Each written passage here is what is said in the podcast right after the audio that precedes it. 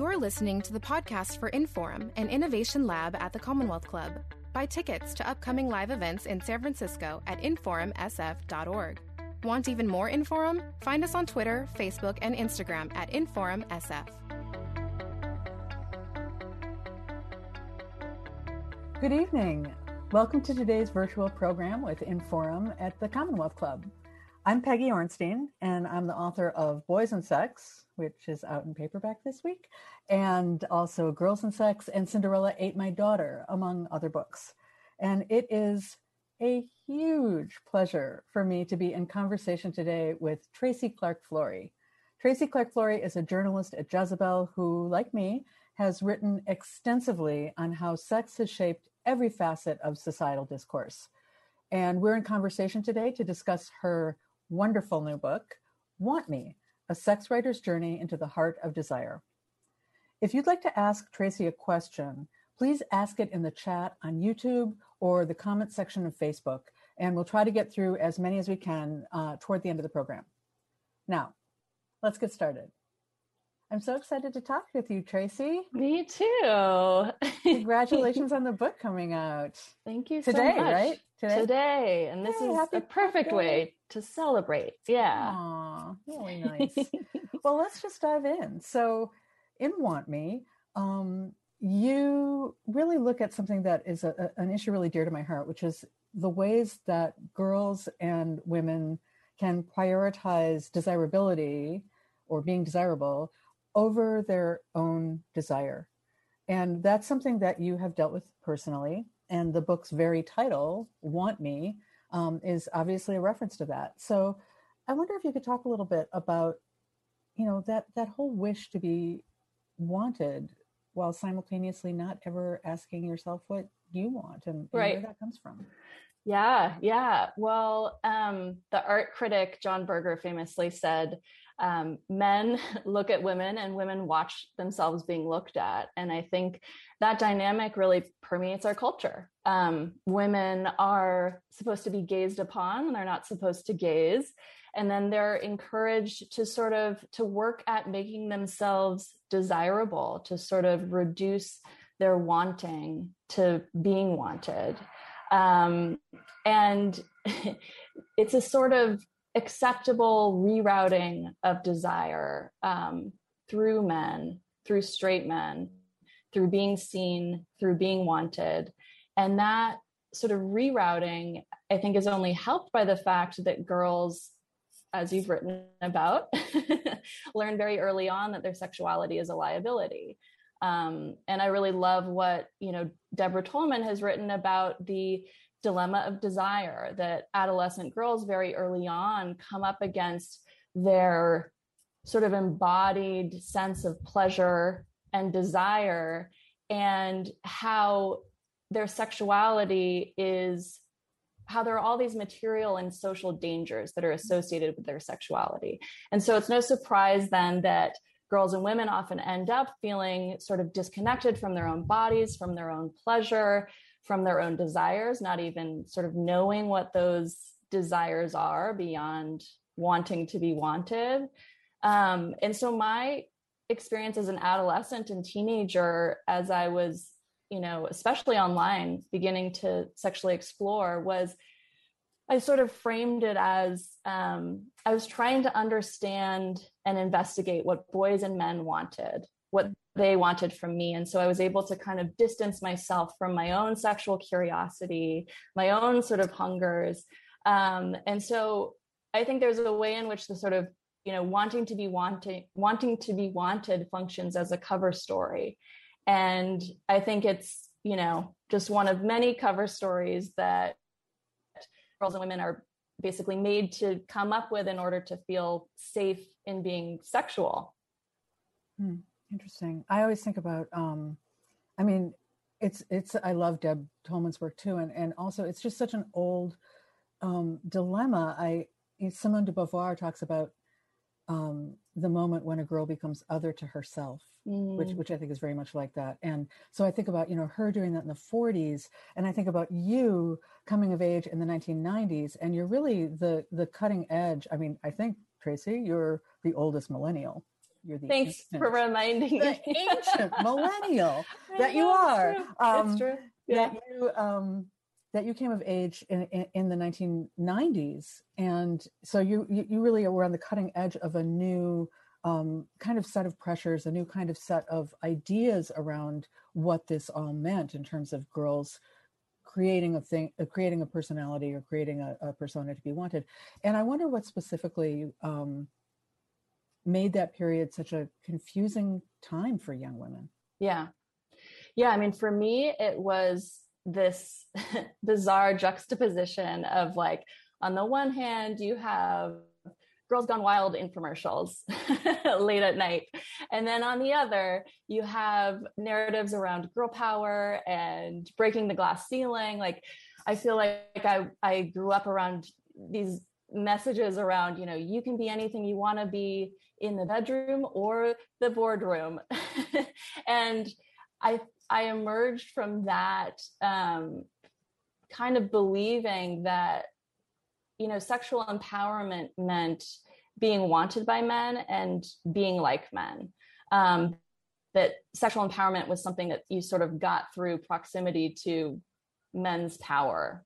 Um, and you know, I I I think that the last two decades of feminist academic research has really helped me to kind of make sense of it, where researchers have really talked about how the traditional um, double standard of you know he's a stud and or um, and she's a slut have sort of loosened, um, which is, seems good in some ways, right? Like the sort of realm of acceptable sexual behavior has has broadened within you know monogamous um, heterosexual constraints but it's broadened nonetheless. And at the same time the range of ex- it's the range of acceptable sexual behaviors and also the range of sexual behaviors that are sort of mandated and expected. And so there you know have been introduced all these new pressures. Um, and so you have like the old um, you know virgin slut dichotomy has sort of become this ambiguous continuum where you know you could also be considered a prude which is just you know good luck navigating that. Um and so you know um also there there arose in the 90s these neoliberal feminist ideas around um sexual empowerment that really sort of shifted the narrative from sexual empowerment is something that is about social justice and collective action and collective gain to something that's really about personal um, advancement, personal improvement, sort of self help. Um, and um, so I think that this sort of neoliberal narrative of sexual empowerment, which um, the researcher Lena Bei Chung has written a lot about, that's some that's really helped me to kind of make sense of of the you know driving narrative for me coming of age both in the 90s and and definitely beyond where you know um i didn't want to kind of face the fact that the the sexual playing field was um uneven you know i wanted to believe that i could co- sort of set out and if i made the right decisions if i seemed in control of my actions that you know i could that sexual empowerment would be mine. And then obviously i found that was you know not so much the case. And um, i think that illusion of empowerment of control has really sort of become even like a um, it's become a, a defense against the traditional sort of judgments around women's sexual behavior. And so young women have really been pushed into this um, you know unfortunate situation of of basically you know having to sort of sell their experiences as being more positive um, and more empowering than they are. Right oh there's so much to unpack there i mean that that just rings so true and that idea of self-objectification being sold as the ultimate empowerment mm-hmm. um, for young women too um, you know that and and yeah um, and that I you know I remember a, a, girl once saying to me when you were talking about that continuum of um, virgin and um, slut that she, and, and prude and she said you know usually the opposite of a negative is a positive but when you're talking about girls and sexual behavior it's like two negatives. Right and so how do you find a place to stand in that? Right. What a shitty setup. Yeah right? And yeah. you know and right into then you know in your early 20s um you were a big defender of hookup culture. Yeah. And maybe you need to define what hookup culture is but um but you eventually uh really kind of had to grapple with its disappointments. And and i wonder um if you can talk about that whole process and kind of how you think about it now. Yeah. Yeah. So in my early 20s i think i was 23 and this was like i want to say mid mid 2000s and it was a time of um, you know i felt at the time there was a lot of hand wringing about young women's behavior. And i felt like a lot of commentators were you know it felt to me that they were basically asking women to sort of police men's behavior um, and to not take seriously their own desire for adventure and exploration and so i found myself really pushing back um, against those narratives. And so I came out with a piece, um, a personal essay that was titled In Defense of Casual Sex. And, you know, I think the main, um, you know, feeling behind that piece was like, I can go out and have sex and it's okay and I'm okay and um, I'm having a good time doing it. And I and there was plenty of that that was true at the time, right? Like there was plenty about my experiences with casual sex, which were enjoyable, which were thrilling, you know, um, and that's valid. That's a valid part of sex and sexual exploration. But as the years went on, I had to face up to the fact that, um, you know, there was more that I wanted from my sexual encounters um, that I was not experiencing authentic pleasure, that I was faking orgasms 99% of the time, you know, and orgasms are not the only measure of good sex, but, you know, they're a important measure, I think. Uh, so, you know, I got to a point where um, I really just, you know, admitted to myself that I was not getting what I wanted from those encounters, and that this sort of that sense of um, you know empowerment, um, the the the satisfaction that I got from feeling wanted, um, you know, it started to feel too narrow. It started to feel like that was just not not enough. It, that I wanted more than all of that.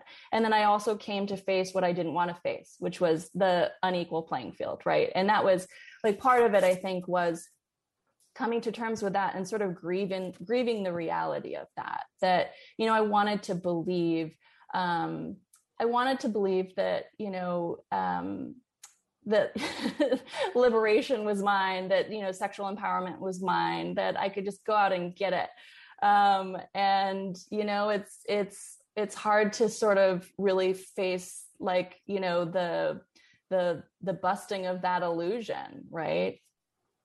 Yeah. Yeah. And i mean i want to go back for a minute to the to the orgasm faking situation um because that was one of the things when i was writing girls and sex that that just like stopped me cold. Um and you know first of all the language had shifted. I could always tell when somebody um in an audience was around my age because they would come up to me afterwards and they would go um whatever happened to I'm responsible for my own orgasm. And they would always do that fist pump thing um, because we grew up in the wake of our, we were the children of our body, our bodies ourselves generation. And somewhere along the line, it sh- shifted from women having orgasms to being given orgasms. And mm. that bugged the crap out of me. Yeah. Um, but then I would talk to these girls and I'd say, you know, do you masturbate? And they would go, oh, no, no, I have a boyfriend to do that. And I'd be like, well, that's the same guy who's rummaging around inside of you like he's looking for a set of car keys. So um, I don't think that's really, you know, that's not working. Yeah. working so well for you. And then I, when I looked into the research, uh, there there was a, a long-term study of college students, a longitudinal study that showed that the percentage of young women who were faking orgasm had been steadily rising since 1990 and was now at 70% today.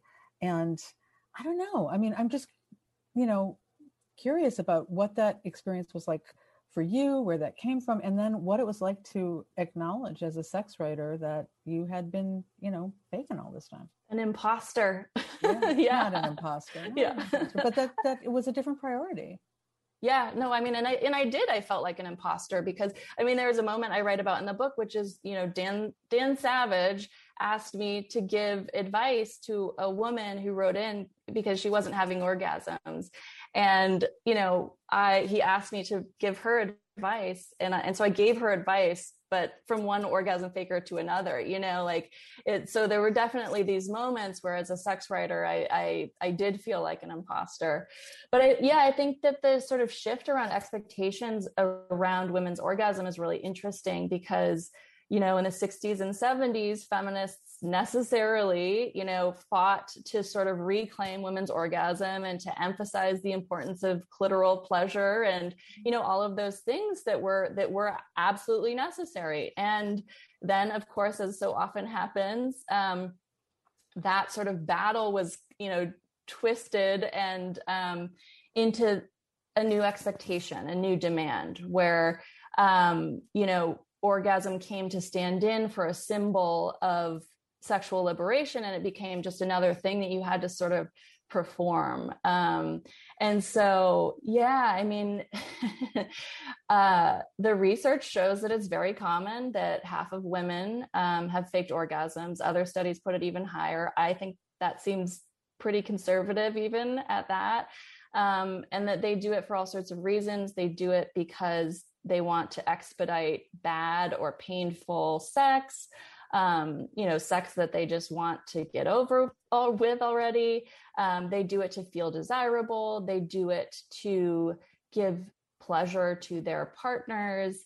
And there, there is a real, you know, what they call an orgasm gap between um, men and women in heterosexual pairings. And lesbian women are much more likely to have orgasms during sex. And so there is something about heterosexual se- uh, sex and the scripts the normative scripts that come along with that you what know i don't what could that be maybe the overemphasis on you know piv penetration yeah, yeah. for one you know mm-hmm. yeah yeah but also i mean you know we like you know eh, the whole book is about this but in that needing to be wanted thing our own body parts are never na- named. You know, we rarely say clitoris. We don't learn about our orgasms. We don't learn about masturbation. And then you couple that with um, with that pressure to perform. And there's I, I, one thing I've been thinking a lot about lately is how there's always like a correct kind of female orgasm. You know, mm-hmm. like it's the vaginal orgasm, it's the multiple orgasm, it's the G spot orgasm, orgasm, it's the squirting. Like there, you always have to have the right sort. And there's a, I, I don't think men have a right and wrong sort of orgasm. I think they right. just come. Right. I mean, I hope this is not too risque for this program, but I was just writing about. Um, I mean, I've written about squirting before, but I was also just writing about um, uh, deep throating, and and actually the the theory around that of that part of um, part of why that arose is that it it um, it makes women's pleasure legible in that mm. it uh, I don't want to get too graphic, but you know that there are all these.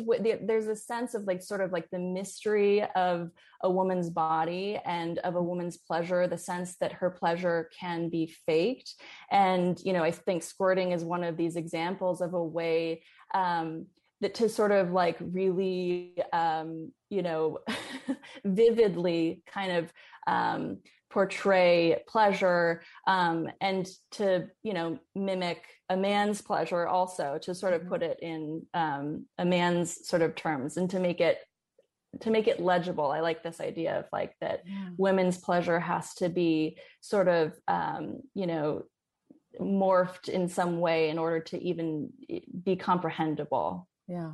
Yeah that it has to be uh, visible and measurable. Yeah. Or it's very threatening it's very yeah. threatening Yes. Um, yeah. I have some Norman Mailer quote there, but I can't remember it all of a sudden. Um, about his his how threatened he was by the clitoral orgasm. It was crazy.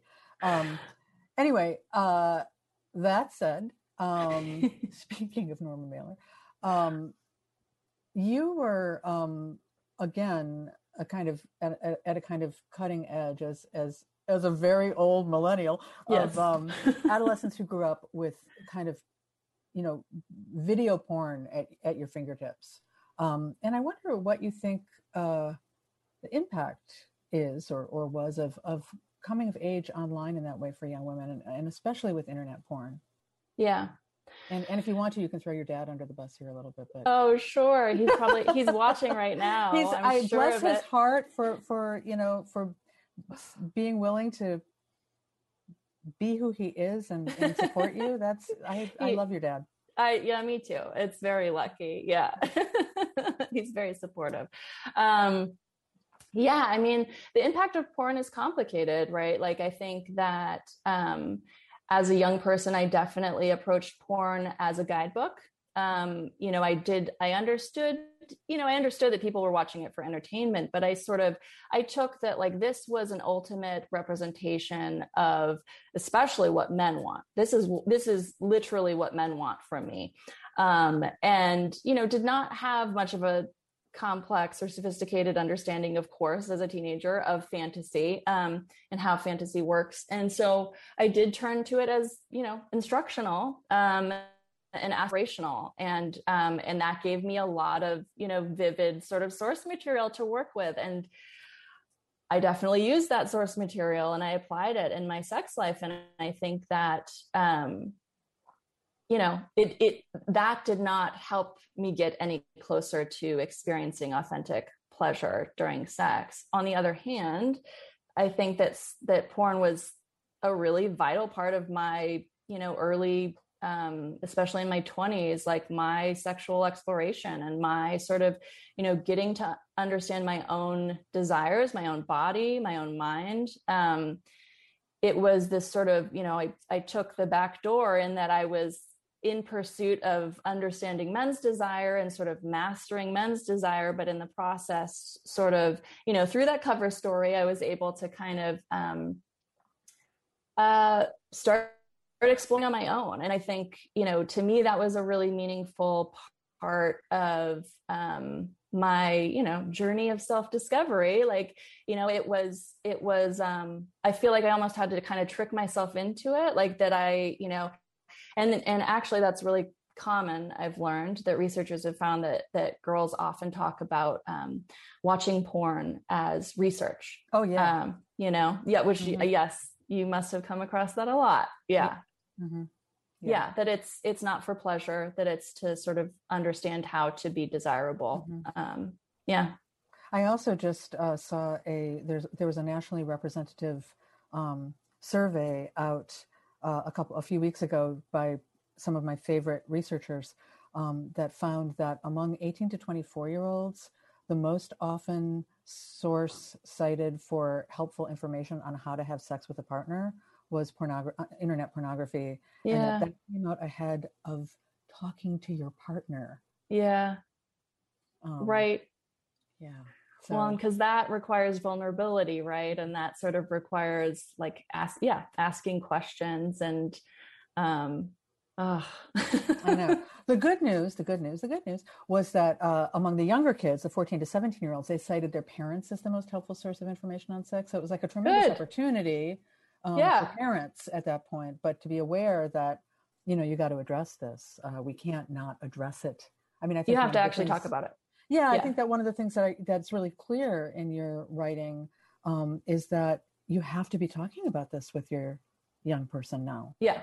Well, yeah, I to to throw my dad under the bus. Sorry, dad. Um, yeah, I mean, I think like I write in the book about finding my, you know, outspokenly feminist father's porn and you know, to me, um, that I didn't know how to make sense of that as a teenager. Like to me, this was like, oh, this is in total contradiction with everything he's ever told me about what he like what he values and wants um, from women. And you know, we I don't think we'd ever talked about porn in my household other than I remember my mom like vaguely warning that like I might find scary videos on the internet. Mm-hmm. Um, and you know, things that I didn't really want to see. Um, but there was no there was no conversation about fantasy. I mean, I think like to me, there's a real um, cultural sort of illiteracy for lack of a better word around fantasy that we don't um, we don't talk about how fantasy works we don't talk about what it can mean for people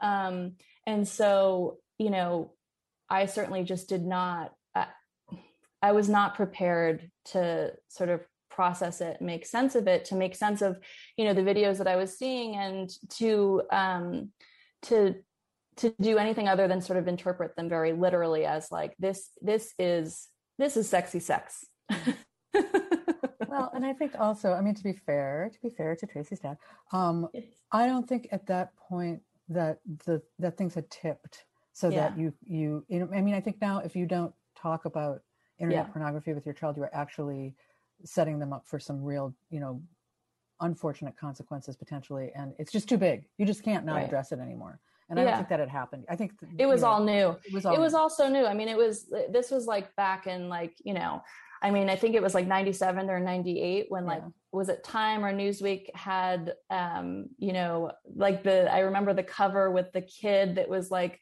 you know lit in this ghostly way who was at the computer and it was you know all about like predators online like there was it was this like very intense time of like the internet is new and we definitely didn't have like have like a sophisticated way of talking about it yeah. yet. And hopefully we're developing that. Um, we can help. Yeah. I mean, you took it a little further than most. You became a sex writer, uh, and also, um, yeah, yeah. Uh, at the same time, and and not that this is in any way a contradiction, but also uh, feminism. You know, even as these other forces were at play, um, feminism was a, a, a major early influence on you in your own home, um, growing up in Berkeley in the culture. So, yeah. how did that influence your sexual coming of age? I mean, it was huge. Like, I think when I think about the book, you know, feminism is like one of the big characters that sort of looms large, right? Like, there's mm-hmm. feminism, there's porn. Um, and, you know, feminism was my sort of introduction to, um, you know, um, critiques around body ideals and that sort of thing and um, you know at the same time um, i don't know it was interesting like it like early on um, it was very much about the sort of critique and then i i think at a certain point um, there became this sort of tension where feminism you know i felt like i had to sort of reconcile my feminist beliefs and sort of feminist analysis with my experience of sex and sexuality and start asking questions like, you know, can I reconcile the fact that I watch porn and I'm a feminist, or that I'm a feminist and I have these desires that seem on the surface to be in contradiction with my actual beliefs? Um, and, you know, it was really like stumbling upon um, thinkers like Carol S. Vance um, and a lot of the thinkers that came out of the Barnard Conference on Sexuality in 1982, I believe. I was um, there. Wait, you were there? Yeah. Oh my god. okay. Yeah. no big deal. As a as a you know a, a, a kid. Yeah. I didn't know that. Uh-huh, uh-huh, oh uh-huh. my god, that's yeah. really cool. Isn't okay, well, I'll have to yeah. I'll have to ask you about that later. Mm. that's really cool. Or we could talk about it now. Yeah, that's awesome. That's yeah. I mean, yeah, a lot of the thinking that arose from that conference, honestly, like once, and I stumbled upon it far too late. I think, you know, this often happens, the sort of reinventing the wheel, where I was sort of processing these ideas and dilemmas and you know it was really only years into that that i was that i stumbled across all these other thinkers who had come long before me and who had of course already sort of processed a lot of it um, but a lot of those thinkers sort of um, i mean that felt like really overdue validation um, and sort of permission because the way that um, they talked about you know they really talked through these these idea these difficult ideas of like you know as a woman desiring in a patriarchal culture like you know are our desires necessarily a result of patriarchy? And you know if so like do we get to desire? Do we have to wait until you know the revolution is complete? Like um, should we re-educate ourselves our desires our sexuality? Um, and so um, you know that that was a, a, major influence. Those thinkers were a major influence. Um, but i spent a lot of time sort of swinging between various ideas um, within feminism around you know sex and pornography um, because there is a diversity of of ideas within feminism counter to popular belief often. Yeah. um, and so it was like you know there was a trying on of ideas and i eventually sort of came to you know landed where i felt comfortable. But um yeah feminism has just always has been always really deeply tied to um my sexuality just in that it's been um you know a, a lens of analysis yeah. pretty much mm-hmm.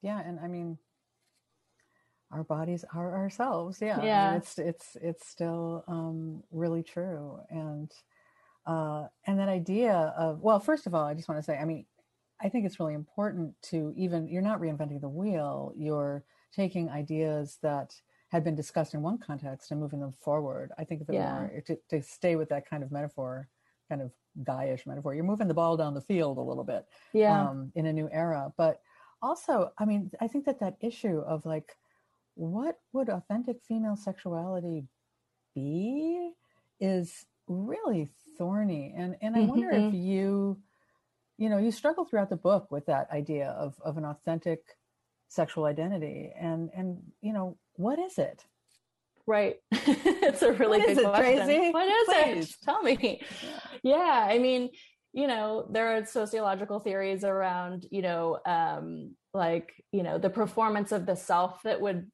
probably argue that there is no authentic self that you know there that we basically are ourselves kind to being through these you know sort of social performances that are you know moderated by cultural norms. And yeah. um, you know judith butler has written a lot about this. So it's it's um, i think my feeling is that you know there's no self that there's no pre-cultural self um, when it comes to sexuality um, that we're all products of cultural influence. Um, that being said i think that it's possible to sort of you know examine oneself and one's experience of you know sexuality and desire.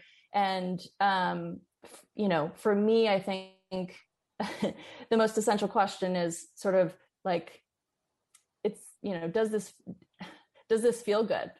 Do i feel it period? Do i feel it in my body? Like these very like just fundamental most basic um the sense of embodiment um, that you know i spent so much time really sort of analyzing and critiquing and um, you know are, you know are my desires feminist enough or not? And you know can i re-educate myself? And um, where i ultimately arrived was this feeling of yes does it feel good? Does it feel good? And for mm-hmm. me that's you know everyone's going to have a different answer but for me that's um, a pretty important place. That's a, a pretty important um, measure of authenticity is you know is it pleasurable? Does it feel good? Can i feel it in my body? Am i in my body? Period. So you feel like you did find that for yourself. Yes. yeah. Um, yeah yeah. i did. And i think you know i think the feminist influence honestly was um as much as feminism was this sort of influence of you know where i was critiquing and analyzing i think it also in the end was this force of sort of acceptance because there have been so many feminist writers who've um, who have really leaned on that the importance of um, of you know Susie Bright of pleasure desire of I I'm now I want to summon the, her quote which is um, um, she said I think it's I don't sit in my bed with my dildo trying to rationalize anything Susie Bright would be in my pantheon of feminist saints if I could have one. Um, absolutely, she's she's yeah, she's yeah, fantastic. That's that's that's someone to aspire to. Yeah, yeah. for sure. Yeah. um, I want to move from women to men for a second because it as you as the book goes on, you know, as you as you said already tonight, you sort of were on this quest to master straight men's desires without necessarily knowing your own. Um, but even where that's concerned, it seemed like you found out that in some ways you had misunderstood those desires. Yeah. And can you talk a little bit about that? Yeah. Yeah. I mean, setting out as a sex writer, especially, but also in my personal life, like, you know, I think I, I was um, anticipating a cliche of straight men's desire. I was anticipating, you know, su- superficial superficiality, unemotionality, you know, um, and writing about sex, interviewing men um, about their sex lives. Um, you know, time and again, I basically, you know, came up against um, the opposite, the opposite of of what I expected, which was, you know, tenderness, vulnerability, anxiety, um, and God, like tenderness, vulnerability, anxiety. These those were not the things that I expected to find, and so, um, you know, especially like writing a sex advice column for a period there, like I I really had all of these really amazing moments where people were trusting me with their most personal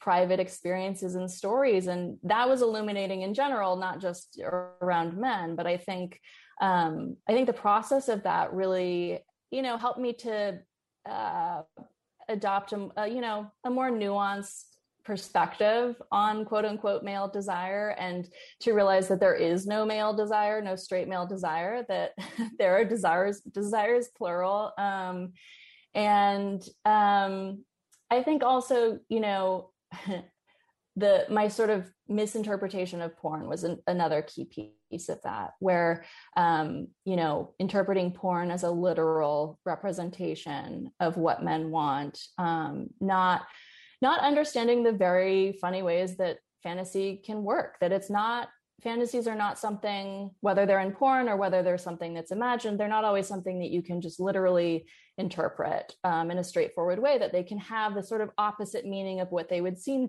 to have um, and that for example fantasies of dominance can arise from you know feelings of being um, too much feelings of anxiety um, you know that sort of thing these like softer emotions that i hadn't really anticipated. Um, and so you know also in the end like you know i spent all this time kind of trying to prepare um, for this sort of cliche of straight male desire. And then i end up with marrying a man who is very much not that cliche right like and i'd spent all this time really kind of studying a realm that ended up to not be very relevant at all in a lot mm-hmm. of ways. And so um, there have just been all of these um, all of these surprises along the way, um, you know, and I think that's that's been the real irony is is um, really preparing my myself for like something that didn't exist. Mm. Um, ch- kind of chasing after this illusion of straight male desire um, that's presented in our culture that's that's sold to men and it's sold to women too yeah and okay so you have you have a sort of i, th- I think something that um, i had to also deal with in a book which is I, I wrote a book that was a memoir about infertility and then in the end the kind of deus ex machina comes down and i get pregnant spontaneously and have a baby.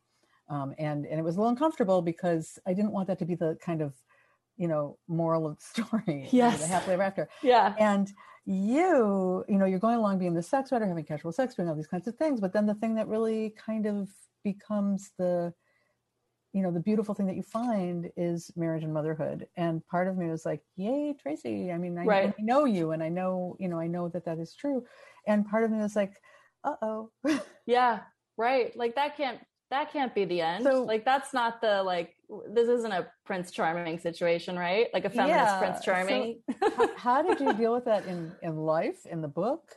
Um, talk about that a little bit. Right. I mean, in life, I'm totally fine with it. in life, I'm very happy with it. Mm-hmm. Um, I mean, I think in a lot of ways, I um, I really you know talk about wanting to be wanted like i tamped down my desires often in in this sort of hookup culture realm. Um i silenced any desire for anything more than what i got.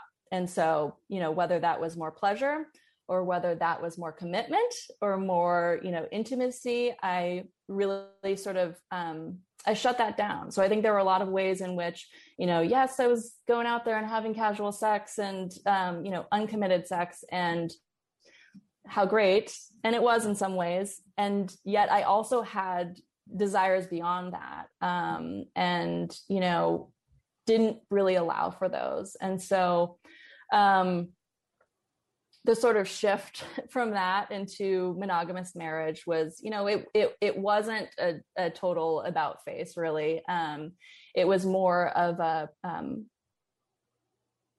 coming to terms with some of what i wanted and also uh, coming to feel more comfortable with being vulnerable. Um, I think that I just, for a long time, um, you know, um, sex especially felt very adversarial. And it felt like, you know, I really had to sort of have my armor on.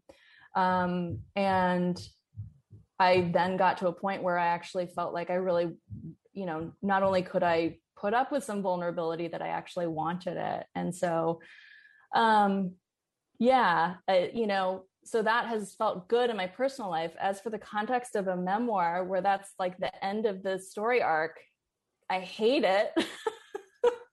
I mean i hate it in that like i hate that that's i, I don't want to reproduce the the happy ending. Um and so i you know i try to kind of moderate that in the end of the book by basically talking about um i'm not sexually empowered. I'm not like this is my happy ending. This is the end. That really this is about um i mean for one in terms of empowerment um you know i don't think you could say that you're empowered that you're sexually empowered if you feel like you've sort of found shelter from the storm mm-hmm. and and that's kind of how i feel like i feel like my 20s were the storm and i've i've found a partner that i'm comfortable with that i feel safe with and um, that i can communicate with um, and who's a feminist, which you know is it's challenging.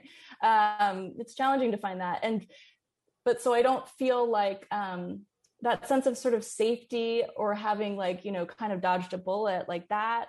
That doesn't feel like empowerment to me. It isn't empowerment, and I think that um, you know I try to write in the book about how um, you know sexual empowerment can just cannot be achieved individually that that the limit you know of course we individually can sort of strive to have greater pleasure and you know greater connection with our bodies and all of that but um you know necessarily that is going to be a limited journey when it's done individually when it's you know again that neoliberal idea of like shifting it away from the collective movement um and really you know, emphasizing sort of self help and self improvement.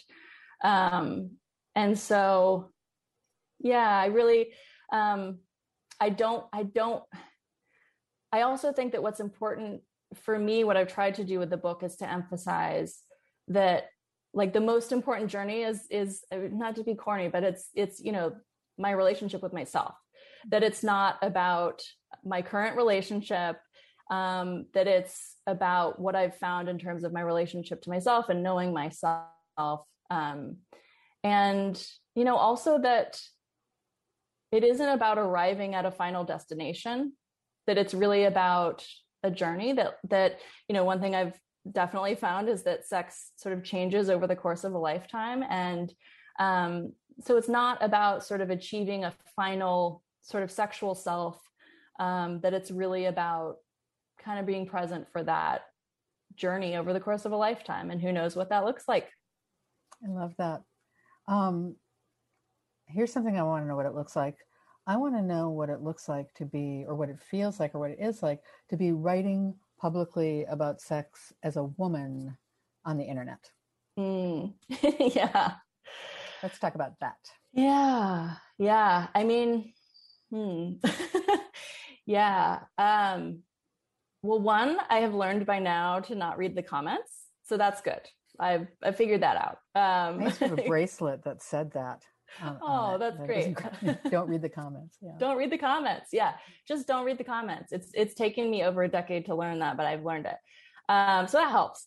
But you know, at the beginning of my career, I definitely I was writing for um, Salon's feminist blog at the time, um, and you know, the misogynistic trolls that haunted the comments threads on my articles um, were, I mean, just Im- impressively um, angry. And i would the way i sort of dealt with it at the time was i would print out the worst the very worst comments just saying you know the unimaginable things previously unimaginable things. And i would um, post them on my my fridge at home because i was sort of willing myself to find them funny. Um, and I remember my mom at the time being very concerned because I don't she didn't think they were funny and she found them pretty threatening.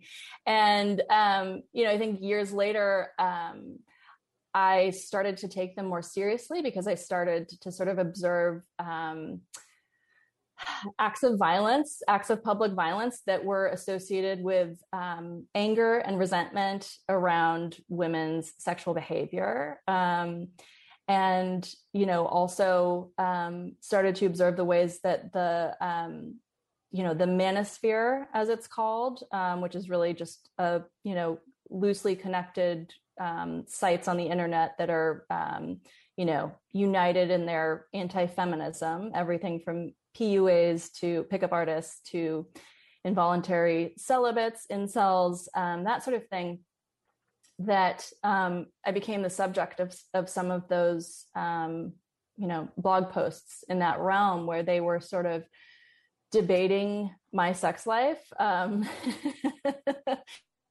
you know turning to personal essays of mine and um, sort of using me as a case study um, and uh, you know the anger there was very clear and um, yeah it started to seem less less amusing mm-hmm. at that point. So, um, yeah, I mean, I would say that there, aside from not reading the comments, a positive development has been that there's just more awareness about harassment of women online, right? Yeah. Like, you know, Gamergate happened. Um, this is part of the, you know, mainstream cultural conversation. Um, and so while it is a problem and not enough is done about it, it's at least something that we sort of know how to talk about now. Yeah.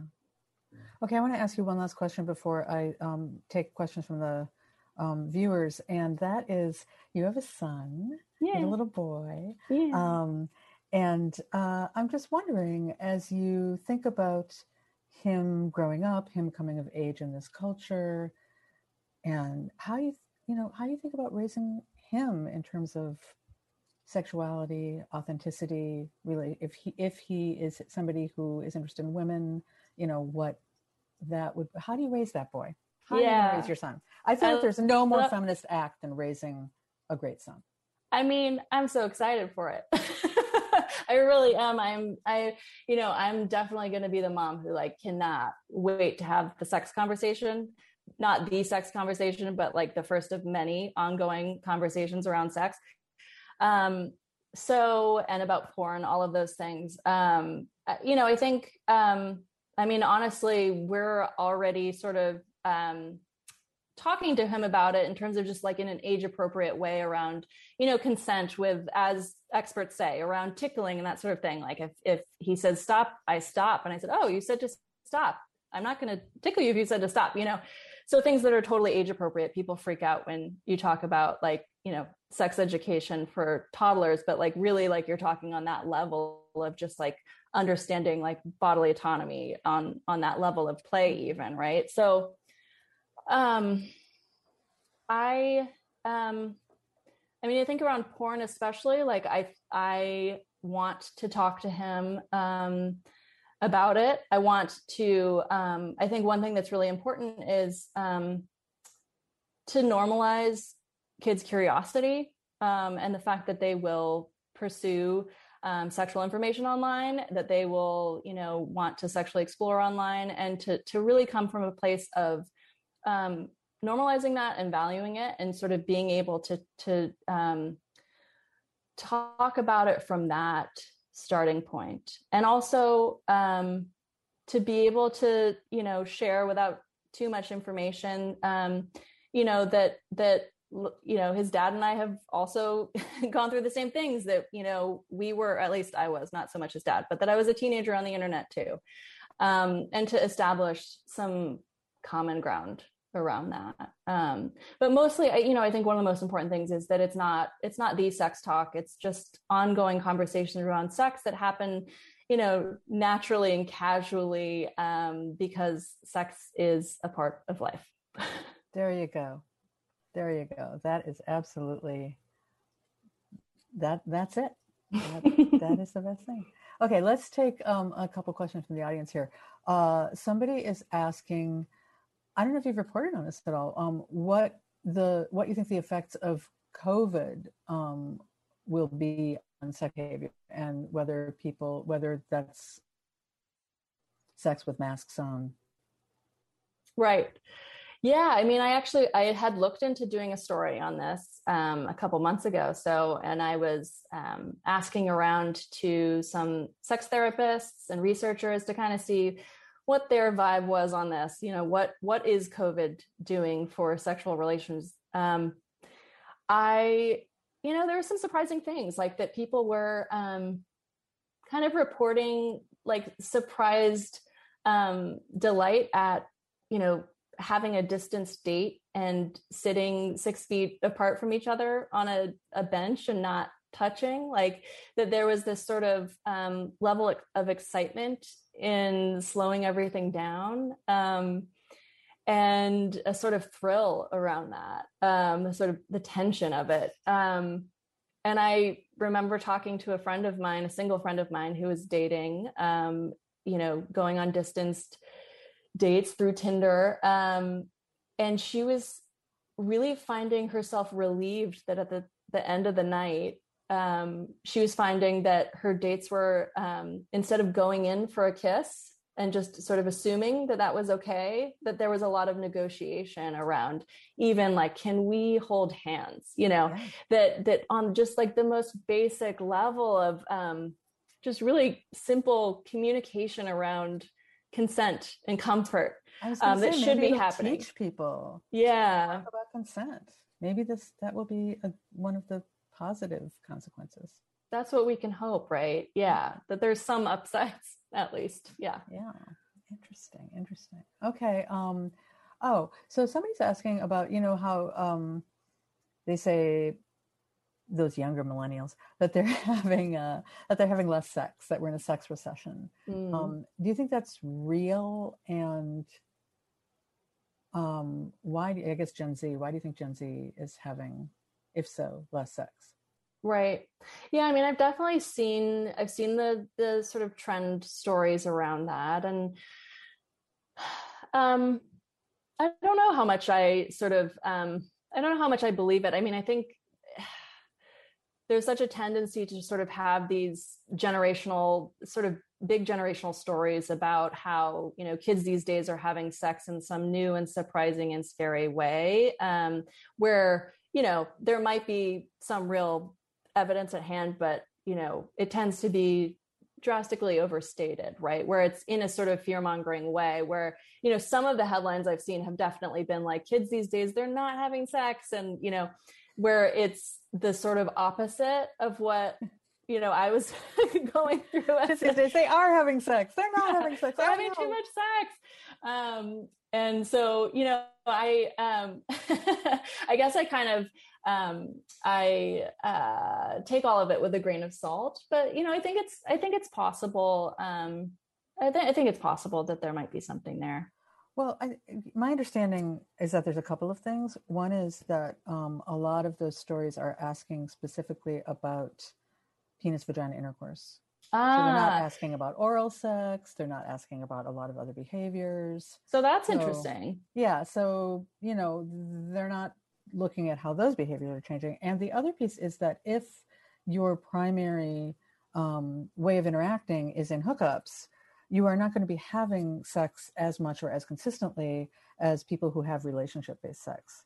So uh-huh. I think that uh-huh. those are a couple of the reasons. I mean, some people say, and they're watching porn, you know, maybe, but I think right. these other two things are actually really pretty salient reasons why um, why that's the case. And that could be a real positive, I suppose, in a certain sense, like you know, uh, expanding sort of sexual repertoire that uh, you know decenters potentially PIV sex could be good. Potentially, although I mean, a little insight. But the but the um, you know, since the disproportionate situation hookups is heterosexual in, in heterosexual hookups is women performing oral sex on men. Oh, great.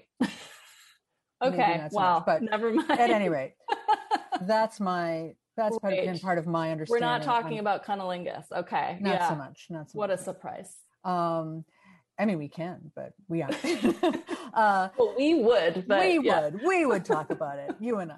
Uh, I also uh, there's a question. This is uh, as a journalist. Um, how do you identify the stories that you report on, and and what over time have you found? What have been some of the most fascinating stories you've done? Some mm. of them are in the book, I think. Yeah, yeah. The book is is pretty much a roundup of the most fascinating. Um, in terms of how I identify stories and how I pursue them, um, honestly, I especially lately, I I sort of pursue my own obsessions. That's sort of my current marching orders at my job, um, which are the best kind of marching orders to have, which is just pursue what what interests you, pursue what you can't stop thinking about. Um, but that's really, I mean, that's really been kind of the way that um, I've.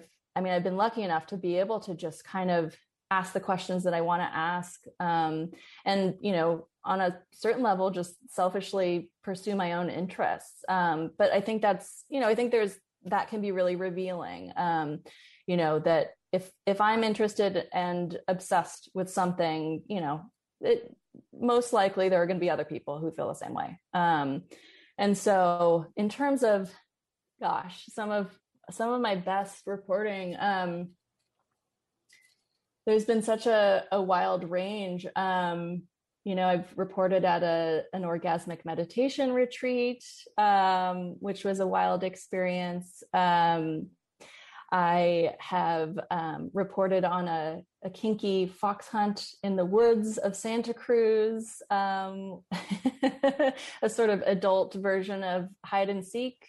Um, I've reported on sexual healers and um, many a porn set, which has been very educational. I mean, I would say that like reporting on porn sets has been um, for me some of my favorite re- reporting just because obviously like coming from my own personal history growing up watching porn and having my sort of misconceptions about it and my own interpretations of it and then the reality of stepping foot on a porn set and seeing how much it is a performance. It's a production it's entertainment it's an illusion and being able to really see how that illusion is um, created you know seeing the details of like um, cetaphil being used uh, for the money shot like you know there's something about that that's so so powerfully busts the illusion right that i grew up you know believing in um, and you know seeing performers na- uh, negotiate consent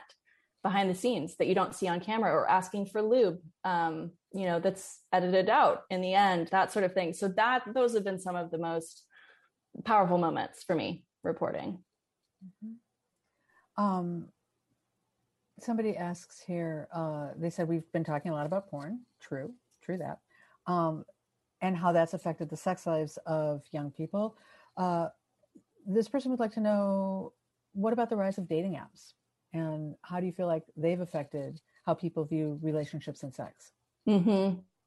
I mean, that's something I can't um, speak to much from personal experience because I, I mean, there was there was OkCupid when I was single and dating, but I was just before Tinder, um, and so I just completely missed out on that experience, which is its own unique thing. Um, I mean, I you know I do tend to sort of believe um, just from you know friends' experiences that um, you know there is a way in which um, there it can sort of feel like there's just you know limitless number of people at your fingertips, and that it can sort of make it feel um, like there's there's less sort of interest in commitment or you know that um, and that there's more competition. Um, and so that that aspect of it feels um, to me very real and and like a major shift. Um, and then at the same time i've you know i have plenty of friends who've had very positive experiences with it and who feel like they've you know i think they've helped connect people with um, you know, like-minded people with similar interests in a way that you know only the internet can, um, and you know that um, can't be discounted, right? Like that, it there is that positive aspect of it too. It's not it's not all bad, um, but it is it's it is a complicated uh, new reality. Okay, last question. Um, it's a tradition here at Inforum to ask all our speakers the following, and I'm glad that you have to do this and not me. Um, what is your 60 second idea to change the world? Tracy, go. All right. Well, I'm gonna I'm gonna steal from um, the feminist researcher that I men- mentioned earlier, Laina Bay-Cheng, who um, who's writing on you know neoliberal ideas around sexual empowerment um, is so fanta- fantastic. And so my idea is that um, as she writes about that we remember what sexual empowerment used to mean, um, which is that it's a collective struggle for a collective gain that it's about social justice that it's not an individual pursuit that um, you know of self-improvement. And so to remember that um, to remember that definition of empowerment rather than the commercialized sort of um, commercialized you know neoliberal feminist um, version that is so popular these days that's beautiful well Thank you to my friend and my neighbor and my colleague, Tracy Clark Flory, for joining us today at Inforum and the Commonwealth Club. And we'd like to remind our audience that Tracy's new book, Want Me, A Sex Writer's Journey into the Heart of Desire, which you can see behind her there, uh, is available now at your preferred bookseller. And if you'd like to watch more virtual programs or support the Commonwealth Club's efforts to make virtual programming, please visit commonwealthclub.org slash online. I'm Peggy Orenstein. Thank you and stay safe. You've been listening to a podcast of Inforum, an innovation lab at the Commonwealth Club. Support our podcast and find out about upcoming live events in San Francisco at inforumsf.org.